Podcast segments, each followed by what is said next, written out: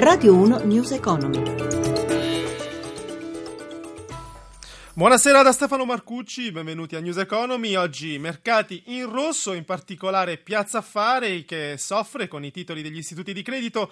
Ci spiega tutto da Milano in diretta Giancarlo Zanella.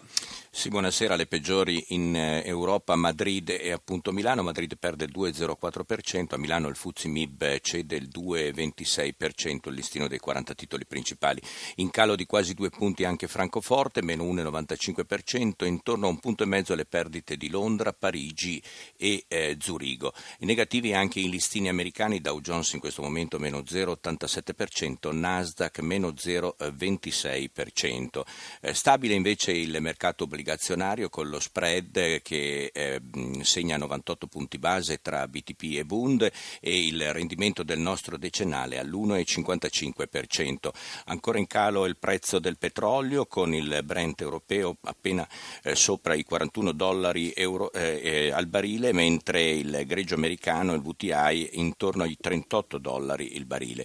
Infine per quanto riguarda i cambi, l'euro recupera terreno nei confronti del dollaro, in questo momento è scambiato con un dollaro 8 cent e 75.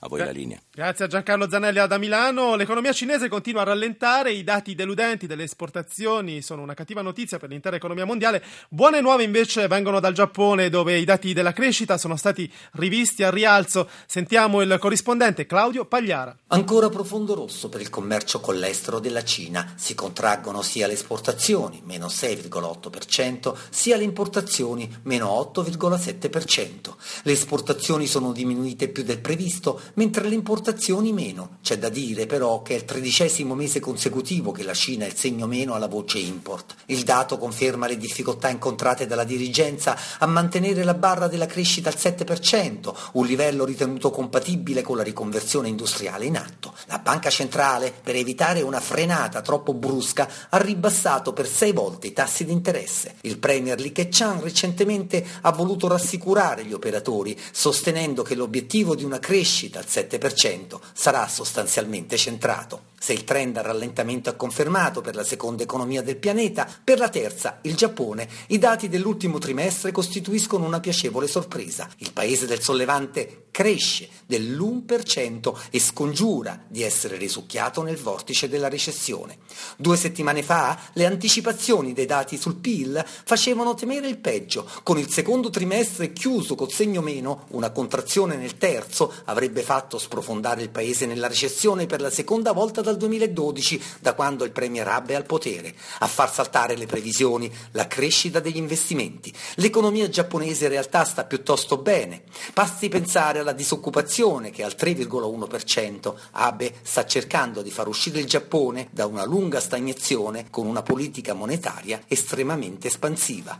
Oltre un italiano su due cambierà le proprie abitudini di viaggio in conseguenza dell'allarme terrorismo, lo dice un'indagine di Confturismo. Gelsomina Testa ha intervistato il responsabile del settore turismo di Confcommercio, Alberto Corti. Abbiamo registrato ai noi un decremento, per quanto limitato, di questo indice di fiducia dei viaggiatori che scende al valore di 59 su una scala da 0 a 100 e questa è la prima reazione che gli italiani hanno dimostrato, reazione che viene ricondotta evidentemente agli effetti della poca sicurezza registrata in giro per il mondo, soprattutto sulle destinazioni estere, e alla quale gli italiani dimostrano non dicendo non viaggerò più, ma reagiscono dicendo cambierò le mie abitudini di viaggio, quindi questo con ogni probabilità selezionando destinazioni diverse rispetto a quelle che avevano inizialmente preventivato. In quale paese il turismo non risente della paura del terrorismo? Questa tendenza in realtà si registra già da qualche tempo, ahimè dopo i fatti di Sharm el Sheikh ultimi, ed è quella a prediligere sul lungo raggio che viene scelto durante l'inverno perché è meta di paesi caldi eccetera, più le destinazioni dell'area caraibica. Gli Stati Uniti restano comunque in cima alla classifica intercontinentale, mentre ai noi quelle che erano le classiche mete della riva sud del Mediterraneo soffrono ampiamente in questo periodo. Se ci fermiamo invece alle mete italiane, eh, il Trentino Alto Adige, la parte dei mercatini di Natale continua ad essere privilegiata, la Toscana, il Lazio indubbiamente indubbiamente è una destinazione, soprattutto parliamo di città d'arte. In Europa, Spagna e Regno Unito, anche se sul Regno Unito evidentemente in questo momento si registra un decrescere di attenzione sempre legato alla questione sicurezza.